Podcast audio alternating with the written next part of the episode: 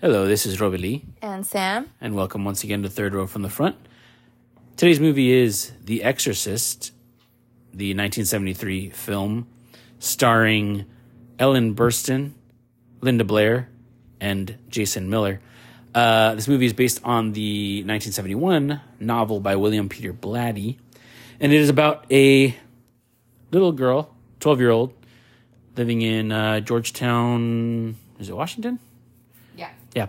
Uh, or Maryland. I don't know, DC area. Um, so it's not Washington State, but uh, yeah. Anyways, um, they're living there. The uh, Ellen Burstyn plays an actress named Chris MacNeil, and um, single mom. You know, living with her her daughter. She's an actress in the movie, uh, filming a movie, filming a, a movie there in Georgetown. So that's why she's located there temporarily. Um, and um, early on in the movie, there's these kind of weird things that are happening, strange noises coming from the attic. Um,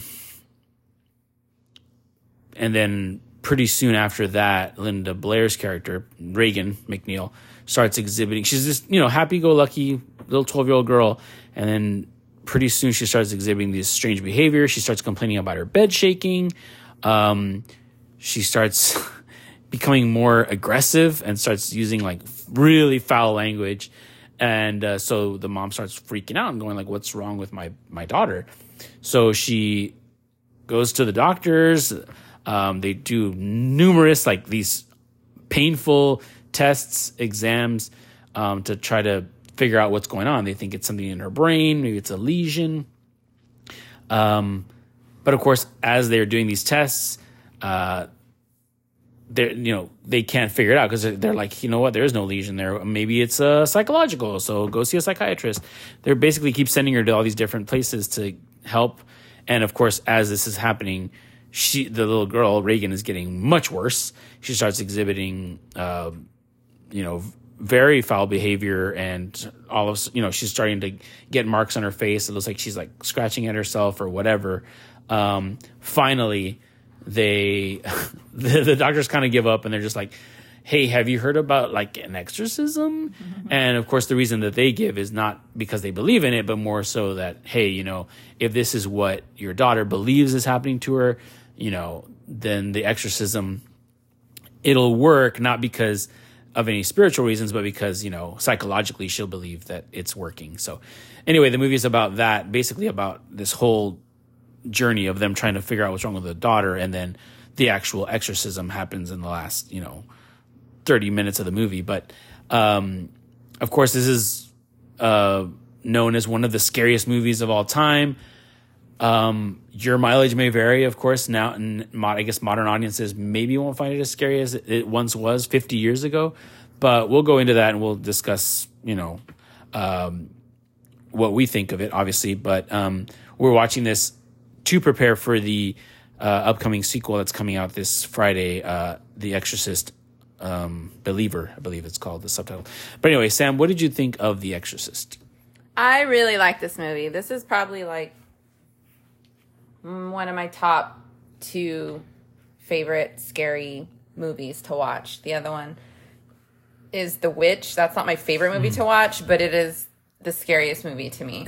um, but especially for being made in the 70s like this movie is like a really good piece of art like just the effects that they use the the characters themselves like my favorite character is the mom the main character chris yeah. whatever chris like, macneil yeah she's because she's a strong like I guess single mom because the dad's not there. I, I, yeah, they never really go into whether they're divorced or not, but it feels like they're separated at least. Yeah, um, and I like that though because she's constantly yelling at people and like uh, she's just like, "What is wrong with you?" and just fix her, and you know, like she's just like at her wits' end, you know, like she's going crazy and she just wants to save her daughter and I like that she's always yelling at the doctors and she's yeah because like, the, the doctors kind of give her the runaround and they try to it sounds like they're ma- making excuses basically mm-hmm. and so she she sees through the bullshit basically yeah and that's what I like about her um and one of the things I like about this movie is they don't really explain a lot. Like there's always things that happen in the movie that I mean, I kept asking you like why did she say that or what was that or why who is that like and and that's with subtitles, you know? Like first of all, the movie is very quiet Yeah. at like during dialogue times or scenes, but then it gets very loud when it comes to Regan and the really Yeah. scary scenes and it's just and I'm sure that's by design. yeah, to freak you out with the sound design. Yeah. Um, but yeah, there's a lot that just happens or is said and is just never explained. Like they they bring up a, a Ouija board and it's only in this in the scene for maybe like a minute. Like they're just trying to oh, it's a game you've been playing. Show me. Oh, it's not working. Okay, and then that's it. They never bring it up again. Yeah, I, I like that you say that because I feel like if this were to have been made nowadays, they would have really focused on that. They would have zoomed in on the Ouija Yeah. board. They would have played like really creepy music to make it like obvious, like, ooh, this is what caused it. But in this movie, it's just shown as if she just showed her mom like a, a painting that she drew. It's like, Yeah. it's nothing that they call out or, or but it's there and you're just kind of like, huh, that's interesting. because those of us that know what the Ouija board is about, you know that's most likely the cause of everything that's going on, and it's um, I mean, it's a really scary thing that you do not mess with.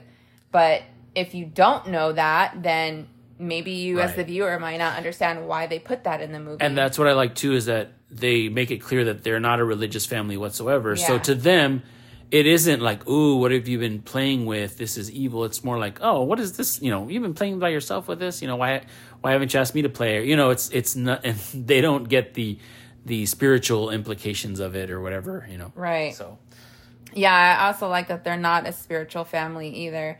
Um, it's so funny because like the the priest tells the mom like, "Oh, I I, I told Regan or or the demon that this was holy water and it's it's tap water." You know, and they thought it, it. He thought it was holy water, and so the mom was like, "What's the difference?" yeah, she just kind of looks at him like, "Okay, what are you Like, telling me?" well, holy water has been blessed, and so and so it's just kind of like, yeah, okay, whatever. um, but I I really like that about her character. Again, like the way they wrote her character is just I, I it's it's just hilarious to me. And there's also a scene where like the priest starts beating up Regan because of something she's done. Like he. First of all, he's a boxer, okay? I and forgot about he that. like throws her to the ground Yeah. and starts wailing on her. And I was like, I was just cracking up. I was like, oh my God, like it's hilarious. Um, but Regan, the possessed Regan, they she's so ugly and creepy and and scary and the effects they use with like this weird like overlap of like a face. It's just yeah, it was it was pretty I don't want to say ahead of its time, but pretty original, like these effects that they came up with for this movie. Um, especially with her head spinning backwards and then the projectile vomiting everyone knows about. Um, yeah, it, it's a really creepy movie, and, and especially if you are a spiritual person. Um, because I know a lot of like my family that you know, like my mom and other people who grew up watching this movie when they were younger, they were very like religious, and I, I know it scared the shit out of all of them. yeah. Um, because from a spiritual sense, it is is very it, it could be a very real thing, and it's it's really scary to think about. especially especially for people that were raised Catholic. I feel Mm-hmm. like because um, this is almost like this movie was like the boogeyman of movies. Like you're not supposed Yeah. to watch this movie. It's evil. It's cursed.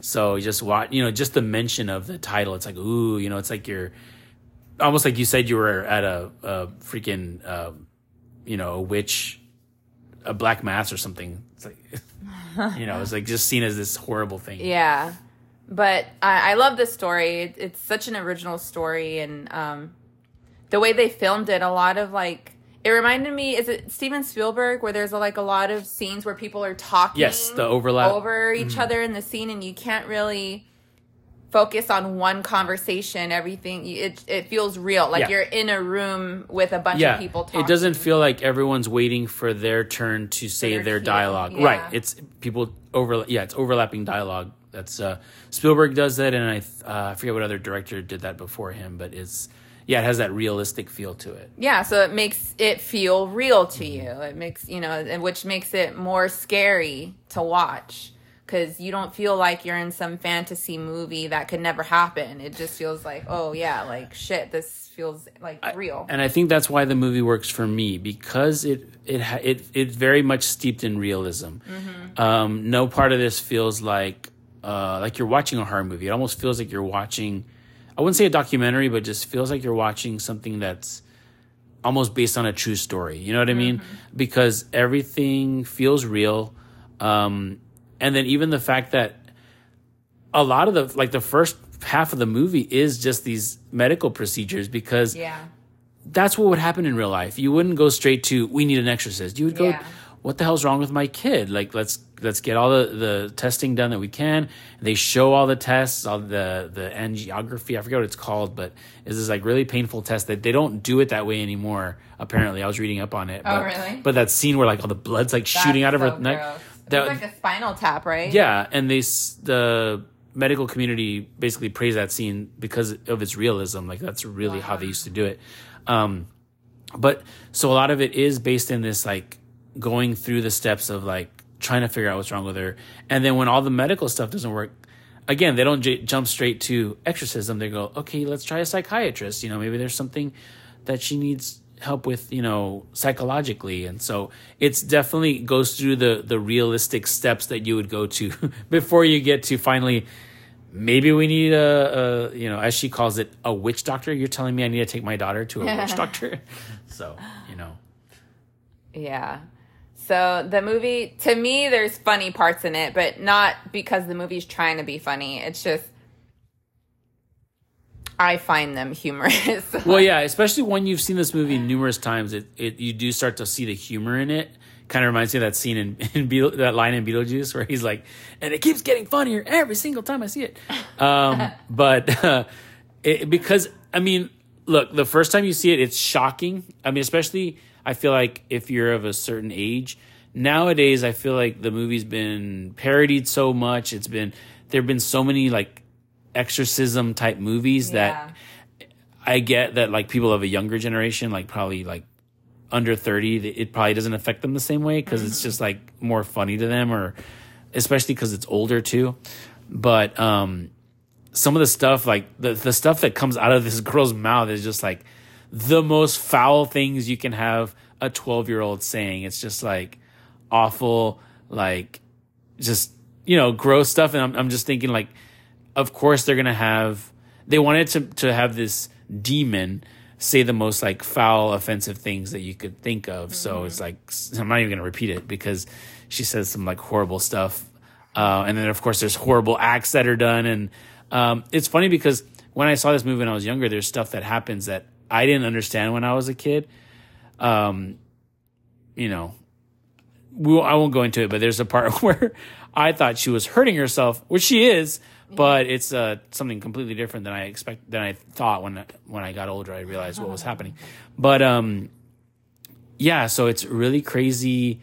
Um, I like the way, like you said, the way they do the makeup because it's this slow progression where it starts off with like it's just Linda Blair's face and they've added some like little cuts to her face and like her lips look all chapped and dry. And then as her possession goes on, her face starts to change more and more. And by the end, she's almost unrecognizable. She's got the green, those green contacts, you know, and she has this ugly, like gremlin face. And the voices, that's another thing I, I really was was innovative, I think, is they use three voices really for this demon wow. voice. So it's this woman named Mercedes McCambridge, who is an actress. Um, she's the one that has that, you know, like she does most of the talking, you know.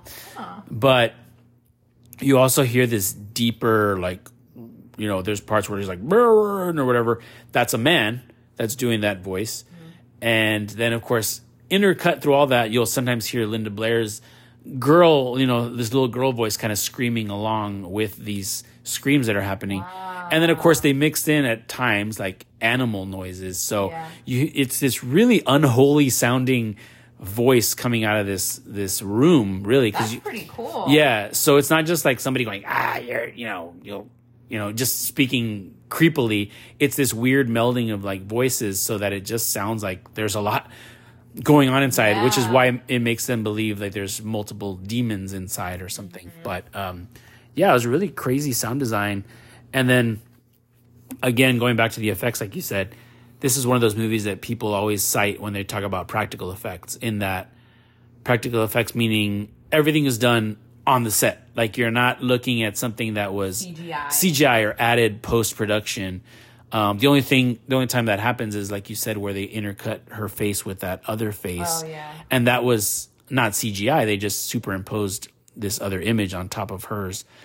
Um, but it's so subtle that you're like, whoa, that was crazy the way they did that. Like you said, there's also the use of, it's not subliminal because if it was subliminal, you couldn't like pause it at that moment, but it's like as close to subliminal as you can get. There's like a few images where you're watching and you're like, wait, did I just see a face like in this dream or whatever? And it's really creepy. It's really effective in like creeping you out.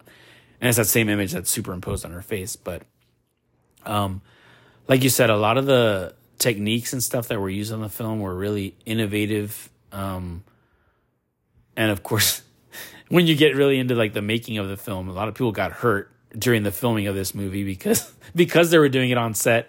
Poor Linda Blair, I think her back got messed up at one point when that scene where she's like thrashing back and forth because they had this this kind of like girdle thing set up on her that would like toss her forward. And she said that it got loose like the straps got loose. And so every time she was going up the thing was like slapping her in the back oh as it was going.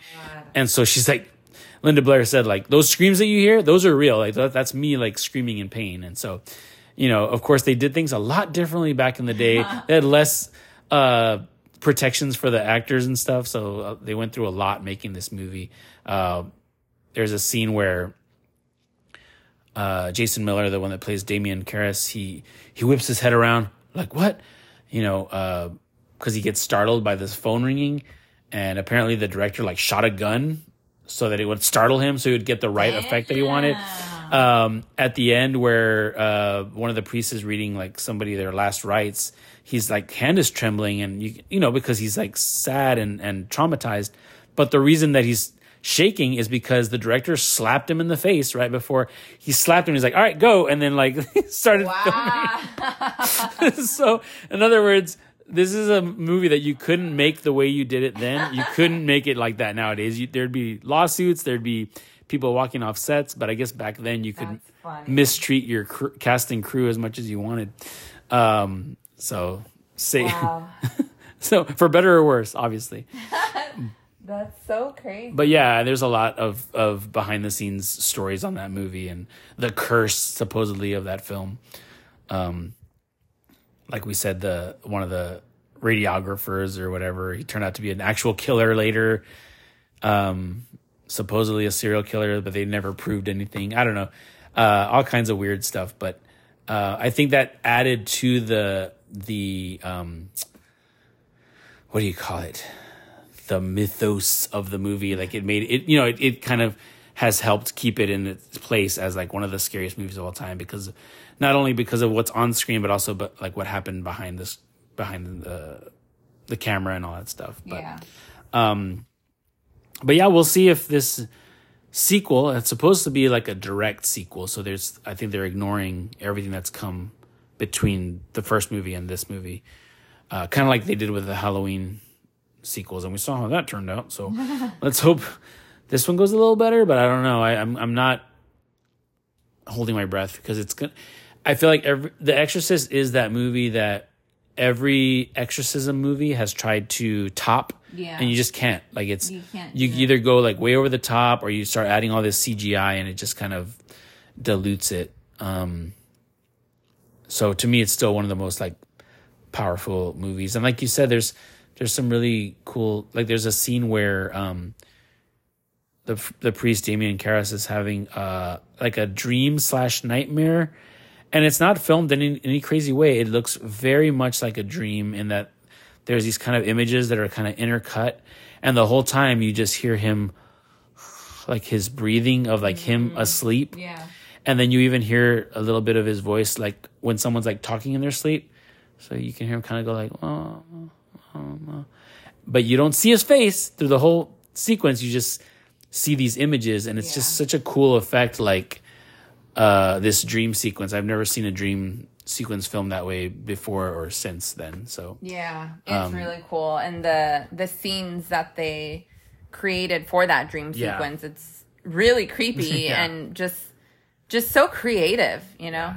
But um, and then it, I think you see him in the dream, kind of like yelling Yeah. out, but it's again where you don't hear him, you can't hear yourself like screaming, and everyone's had that nightmare where you're screaming in your sleep, but your voice isn't coming Mm-hmm. out and no one can hear you. So it's like again a realistic dream that you can relate to so Yeah. or nightmare so Yeah. it's really cool it's a really well done movie like it's just so creative and original and there's just so much attention to detail to everything like there was the one thing that i noticed this time that i hadn't noticed before where regan was talking to damien and in latin or a different language.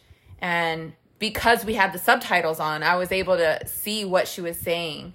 And then it wasn't until later in the movie where that dialogue came up again and i was like oh my god like that's what she was saying earlier like Yeah. she was reading the last rites and all this stuff like it was just like wow like i'm still discovering things about this movie. It's just so it's really cool. It was a really cool uh, i don't know i guess thing that they did. Yeah, that was I, I had never noticed that either actually, because I, I yeah I just never took notice of what they were actually saying or what was what she was saying, um, because it was in Latin and so I was like I don't know what that is what that means, but uh, yeah it's really crazy uh, how they how they kind of did like a little bit of foreshadowing I guess you could say. yeah. Um, what was the other thing I was gonna say? Oh yeah, the one last thing I would say is uh, I would recommend watching the original theatrical version, which is the one that's probably mostly available because they did do one in 2000 that was it was they kept hyping it as the version you've never seen.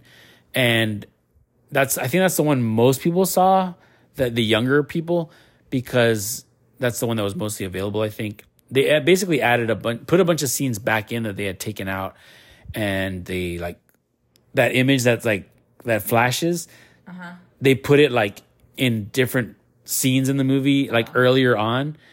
And to me it's like overkill. To me it was it kind of reminded me of like the george lucas thing where it's like all right this was fine before and then you just added all this new stuff and it wasn't necessary at all. So to me there's the famous spider that spider crawl scene or whatever um, which everyone talks about. But i'm like to me i understand why they took it out. It doesn't really fit in the movie it just it's just like a weird shock scare basically yeah um, and so I understand why they they chose to take it out. But so that's why I would recommend the original theatrical version. There are some dialogue pieces that are taken out, which would have been nice to have in the movie, but it doesn't really take anything away from it. So, um, yeah, I would recommend that. But like like you said, it kind of now that I'm talking about it, it reminds me. I'm remembering that scene where she comes home and something terrible has just happened that they're not aware of. But um, she gets home and the lights are flashing and the phone is ringing and Yeah. she answers the phone and no one answers. Again, it's like kind of like chaotic, but again, it's just played straight. It's just played like as if like what the heck's going on with the electricity. Whereas again, if I feel like if this movie was made nowadays, they would really play it up. They would amp up those the eerie music, and they would yeah um, they would just make it real obvious that something sinister is happening. But in this movie, it's just more like, huh, what the heck's going on? Um, so I love that. And it's a very sparse use of music. I think that's part of it too. They don't throw a lot of creepy music. The most memorable piece of music, of course, is the Tubular Bells, which everyone knows that that piano, you know, that that song is is like the theme song of The Exorcist, even though it wasn't written for the movie. But um, yeah, I mean, I, I really, like you said, like you said about the Mummy, I could go on about The Exorcist, um, but uh, obviously, I, it's a highly recommend from me and a highly recommended from you, with the that caveat, I guess, for the younger viewers that it may not have the same effect that it did on, I guess, on people 50 years ago. But that, you could say that about any movie, really, that was like groundbreaking. You could say that about The Matrix. You could say that about um, Jurassic Park. You know, these movies were amazing in their you know the year they came out. And now when you watch them like 20 30 50 years later it's like oh you know this is it. This is what everyone was talking about you know because of course we have years of people uh, either mocking those movies or copying those movies. And so by the time you get to see it you know with fresh eyes it's like it's not a big deal anymore. But i would i would definitely recommend it. Especially if you're going to go see the that new one that's coming out because it's supposedly a direct sequel to this movie. And it and it, it includes once again um, chris macneil which is, is crazy. Uh, ellen burstyn is 90 years old now so good for her for, That's for crazy. still making movies you know? But uh anyway I guess that wraps it up for the exorcist. Uh be sure to follow us on instagram at third row from the front. Also subscribe to our podcast so you're always sure to get our newest episodes. And we'll talk to you next time on third row from the front. Bye.